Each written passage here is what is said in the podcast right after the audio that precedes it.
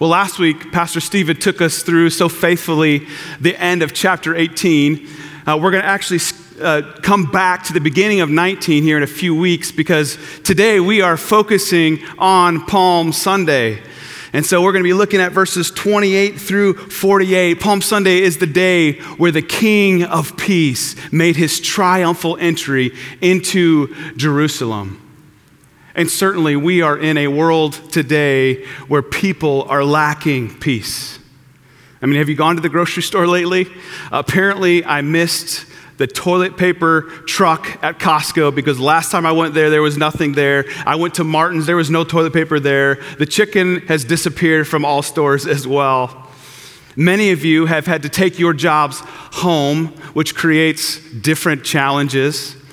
We don't have the resources at our hands that we did before. We have families that we have to, we have to work around. Maybe, maybe you find yourself, you've lost your job, and you're wondering, am I going to have a job to go to when this is all over with?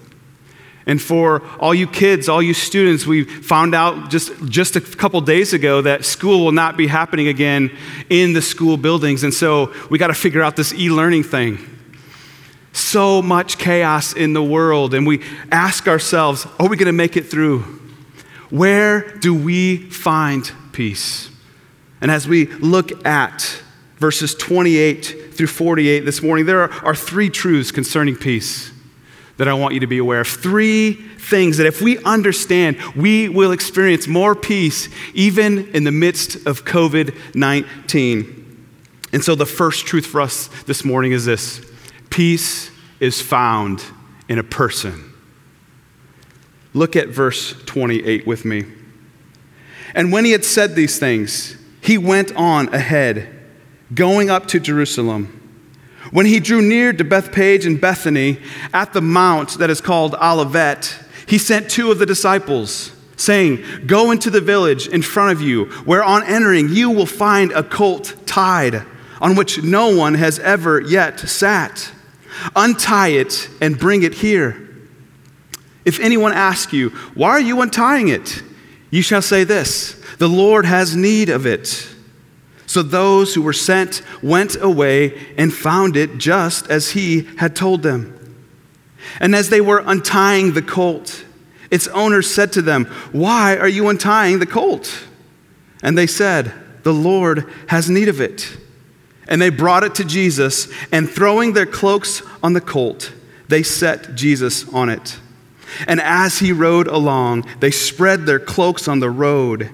As he was drawing near, already on the way down the Mount of Olives, the whole multitude of his disciples began to rejoice and praise God with a loud voice for all the mighty works that they had seen saying, Blessed is the King who comes in the name of the Lord, peace in heaven and glory in the highest. Peace is found in a person. And of course, that person is Jesus Christ. Now, since chapter 9 of Luke, Jesus has set his heart on heading to Jerusalem and his arrival is at hand. Now, you, here's what you need to know about what's happening in Jerusalem at this time. They are getting ready to celebrate the Passover, all the Jewish people. And so they're all gathering to Jerusalem. There's probably over 2 million people who, who are there. Now, Passover, for those of you who may not be familiar with that, that was during the time of Moses when the Israelites were enslaved to the Egyptians. And right before the Passover, God had already put nine plagues upon the Egyptian people. And yet the king of Pharaoh, the king of Egypt, had hardened his heart and they would not let the Israelites go. And so God went to the Israelites and he said, Here's what I want you to do. I want you to take the blood of a lamb. I want you to mark your doorpost with that blood. And when it's time, I'm going to pass over your house. I'm going to spare you. And so, what happened that night is God passed over the house of the Israelites and he struck the firstborn son of all the Egyptians and the Israelites then were set free. And so they were all gathering in this location to celebrate the Passover, to offer their sacrifices.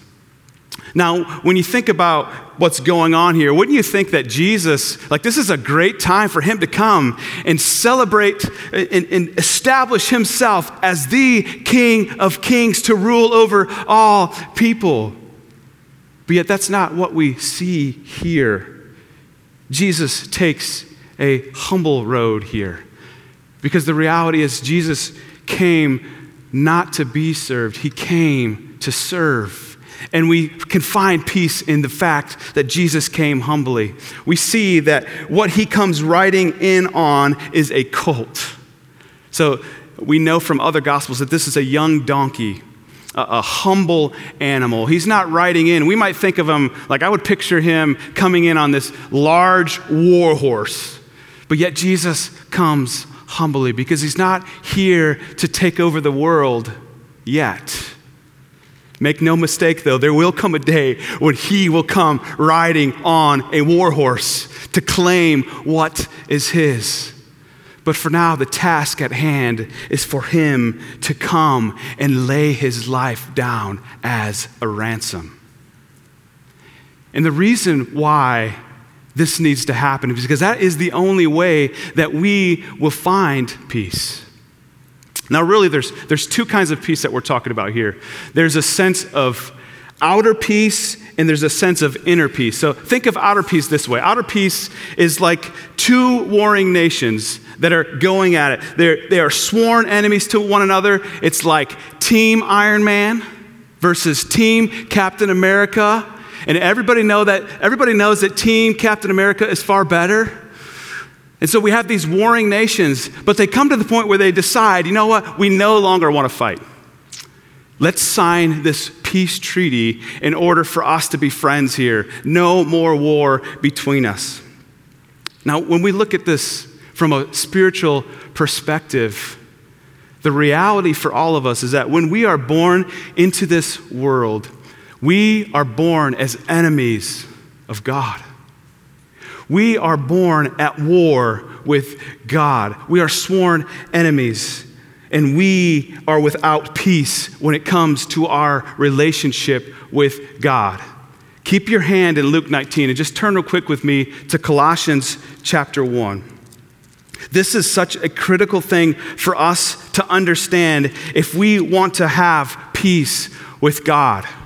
Colossians 1, verse 19, it says this. For in him all the fullness of God was pleased to dwell. That's in Christ. The fullness of God dwell.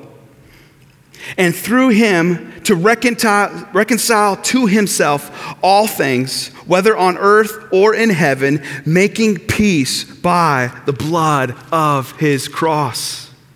And you, who were alienated and hostile in mind, doing evil deeds, he has now reconciled in his body of flesh by his death, in order to present you holy and blameless and above reproach before him.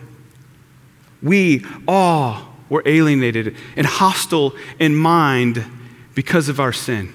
We were enemies with God. We desperately need to find peace. We need a peace treaty, but we can't do it on our own. There's nothing we can offer in order to find peace with God. It can only come through the shed blood of Jesus Christ. We must understand that. And so I ask you have you found that outer peace with God? Have you made your life right before God through the blood of Christ? Because the reality is, God is a holy, righteous, perfect God. And apart from Him, we have no hope because we are born sinful. We are born separated from God. We don't just struggle with a few sins, we are sin and we need a mediator. We need somebody to come and take our place. And so, God, in His grace, sent His precious Son, Jesus, to die. But first, He lived the perfect life that we could not live. And then He died the death that we deserved.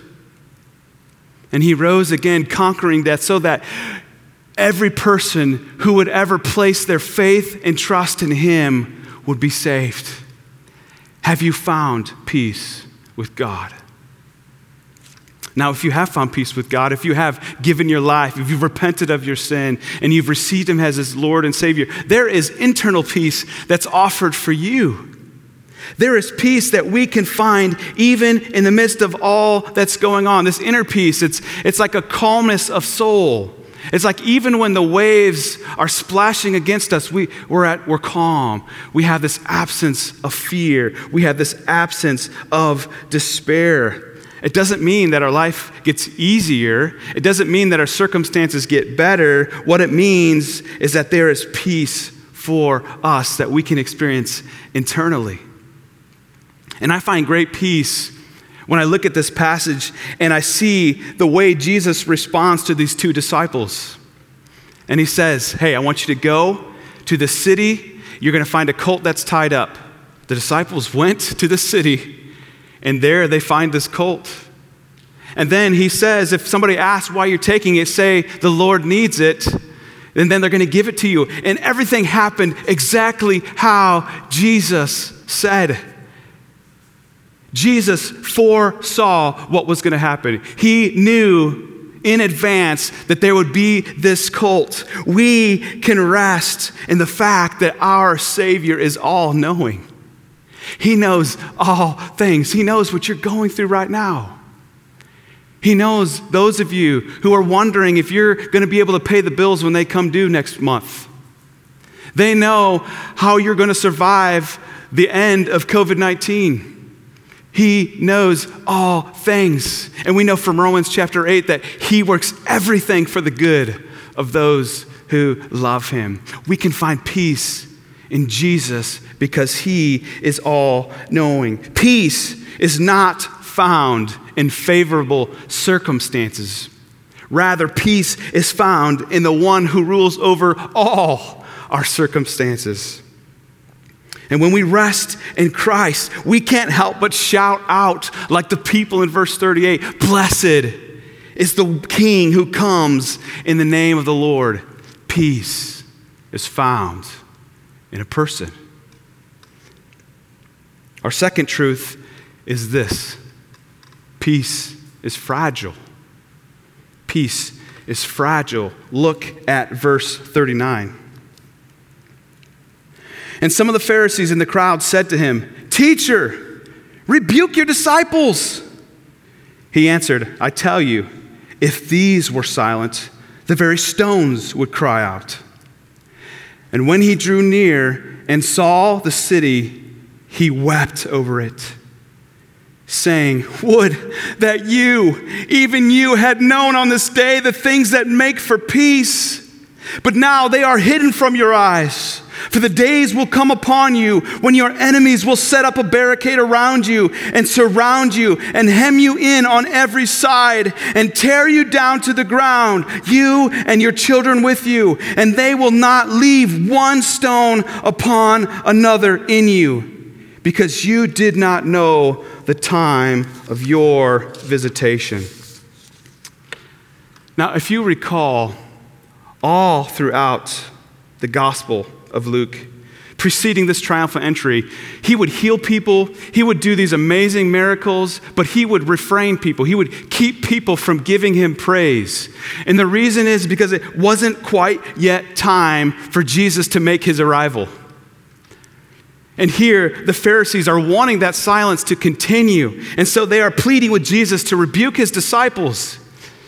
And the reason for the rebuke is because that the, the, the Pharisees, they did not realize that Jesus was God. And them, knowing that Jesus was a teacher, figured that he knew the same thing. And so, why are you letting them share this false truth? But the truth is, we know that Jesus is God. And even if the people's praises grow silent, the rocks will cry out. But here's the sad reality the people's praise will grow silent, and the rocks will cry out. Jesus comes to a place where he sees the city and he is overcome. And he weeps. This is not some tears kind of streaming down his face like a silent cry to himself. He is making a scene. He is heartbroken for the people of Jerusalem.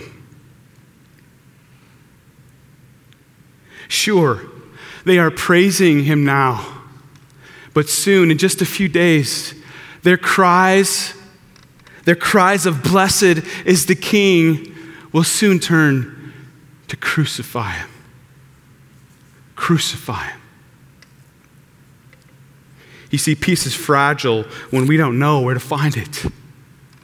Peace is fragile when we don't know where to run to for it.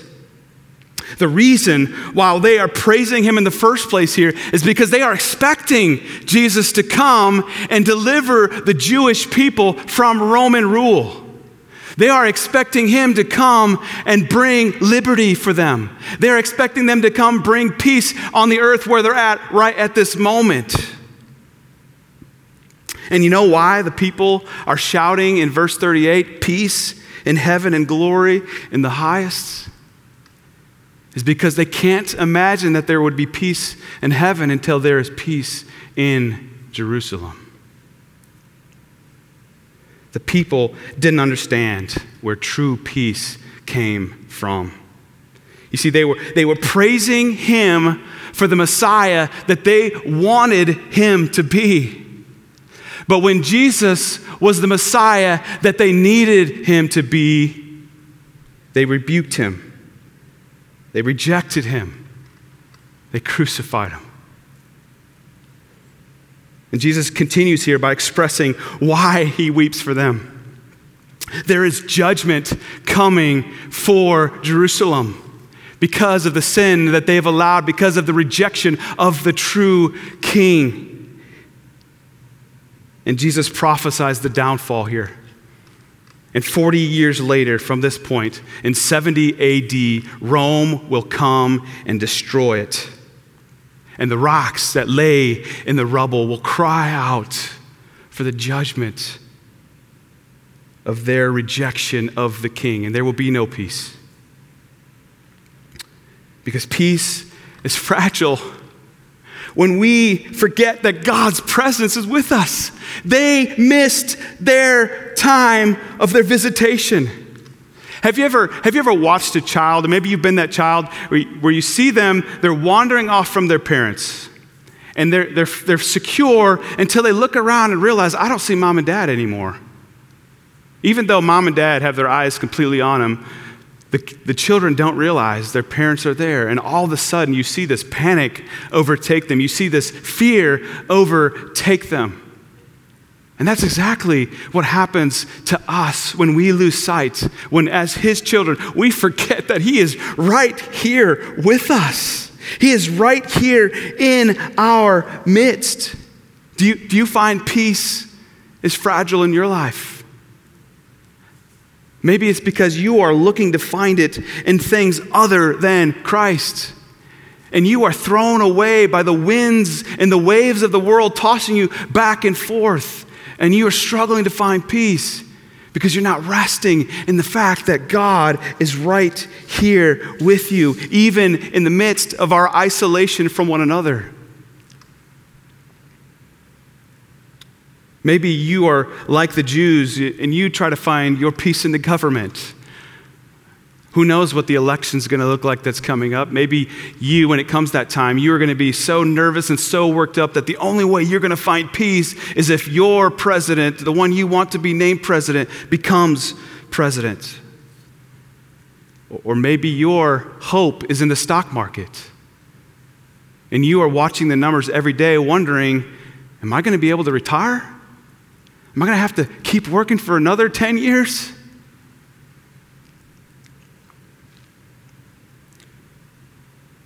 But in all that you are going through, do you remember this simple truth that God is with us? I love what Hebrews 13, 5, and 6 has to say. It says this Keep your life free from love of money and be content with what you have. For he has said, I will never leave you nor forsake you. So we can confidently say, The Lord is my helper. I will not fear. What can man do to me? What can COVID 19 do to me? The Lord is our helper. The Lord is with us. He will never leave us our, or forsake us. What is our greatest hope? Our greatest hope is not that COVID 19 would go away. Our greatest hope is not that we won't get sick. Our greatest hope is not that we're going to have a job three months from now. Our hope is not that sports are going to come back and we can watch them again and enjoy our teams. That's not where our hope comes from. Our hope comes from the fact that our Heavenly Father will never leave us or forsake us. That should give us great peace. The people of Jesus' time were looking for peace in their circumstances, but we know that peace is found in Christ alone. God Himself is with us in our midst through the power of the Holy Spirit. Peace is fragile when we are looking for it in other things. Here's the last truth peace requires our daily attention. Peace requires our daily attention. Look at verse 45 with me. And he entered the temple and began to drive out those who sold, saying to them, It is written, My house shall not, my house shall be a house of prayer, but you have made it a den of robbers. So he just gets done weeping over the people. And, and, they are waiting for him to come take over the government. So the, you're going to go to the city officials, right? That's not where Jesus goes at all. He goes to the temple. And what he finds is absolutely appalling. The temple is nothing like what God wanted the temple to be at this point and what, what had happened in the temple. So there's millions of people who are coming to offer these sacrifices. And what the high priests have done, Annas and Caiaphas are their names, they're, they're running this operation in the temple and they're selling, they're selling these franchises to people to allow them to sell their animals. And they are taking a profit off that. They are becoming filthy rich through this. And to make matters worse, it was difficult just to bring your own lamb because the priest would have to approve that sacrifice. And so, what do you think they're going to do? It's in the priest's best interest for his pockets to, to deny, to reject the sacrifices that they bring, to make the people buy what was being sold in the temple, which were 10 times the price of what they could get on their own. The temple has become a den of thieves in Jesus, we see a side of him that we are not accustomed to seeing. In Jesus, one person, there's probably thousands of people in this temple. One person, Jesus, drives them all out. He's flipping tables, and he's making the people leave everything there. He's furious. And then I, I find very interesting what Jesus says here. He doesn't say that my house is a house of worship. That's kind of what I would think. He says, My house is a house of prayer. And here's what I take away from that. When we gather together, whether it's in our living rooms or whether they gather in a church or wherever we may gather to honor Jesus, we aren't coming together just to sing songs and listen to someone proclaim God's truth. We are coming, and for us, it's a sense of prayer our worship this morning, we're singing back truths of God. We are declaring the glory of God. We are ascribing glory to Him. It's a prayer. And when we are up here delivering God's word, we're not doing this to make you feel good. We are delivering God's word because we long to be conformed to the image of His Son. We long to have our eyes open to the beauty of Christ. We gather together as a house of prayer. And so we find that peace requires our daily attention through prayer. Now, it ceases to amaze me how quickly I forget to pray. I can find myself in situations where I've just forgotten about God completely.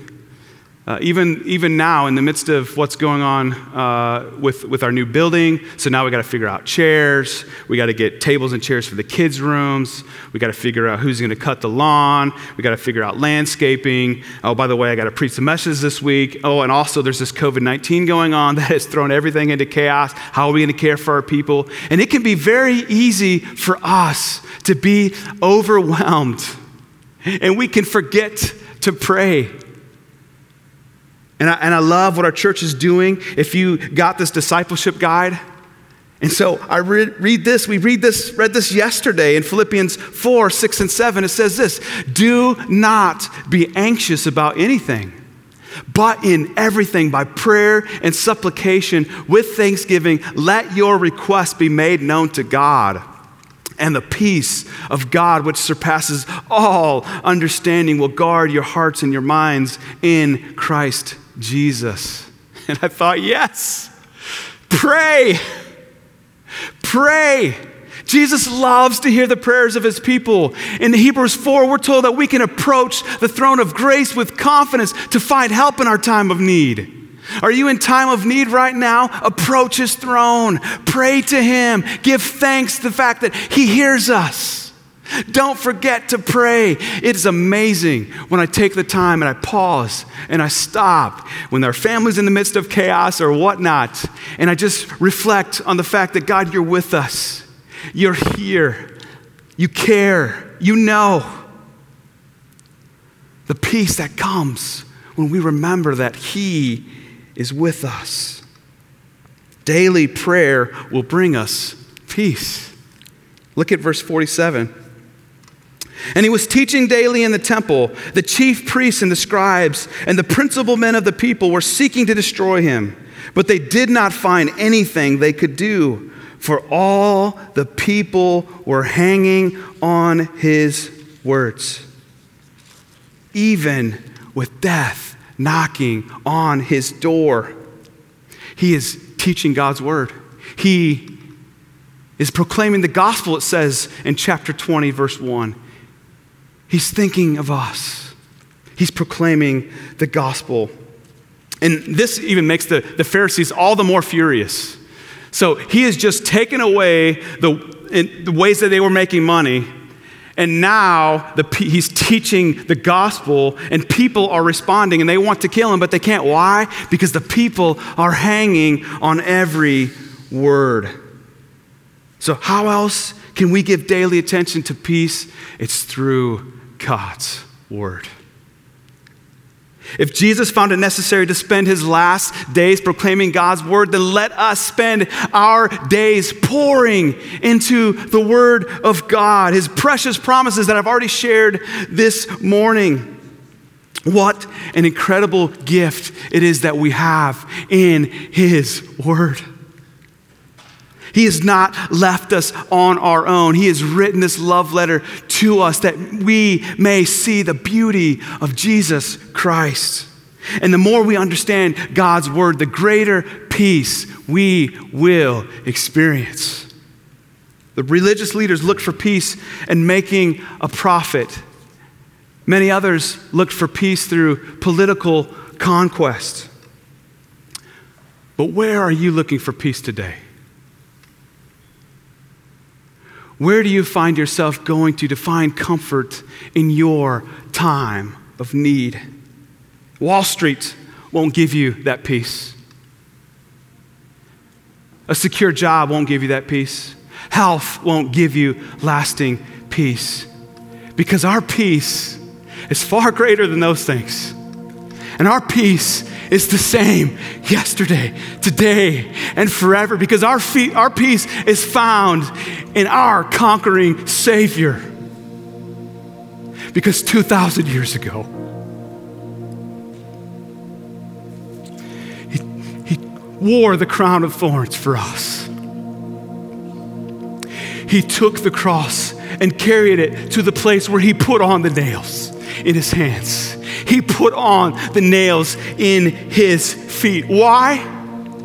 Isaiah tells us in chapter 53, verse 5 But he was pierced for our transgressions, he was crushed for our iniquities.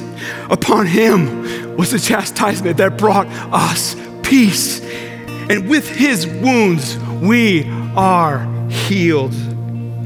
Brothers and sisters, may you be encouraged to find peace in our King of Peace. May you pursue him this week through prayer. He longs to hear from you. He is ready to receive your prayers. He hears you. And let us find great hope in the precious promises of His Word. And let us be a church that is ready to bring the peace to the world that so desperately needs.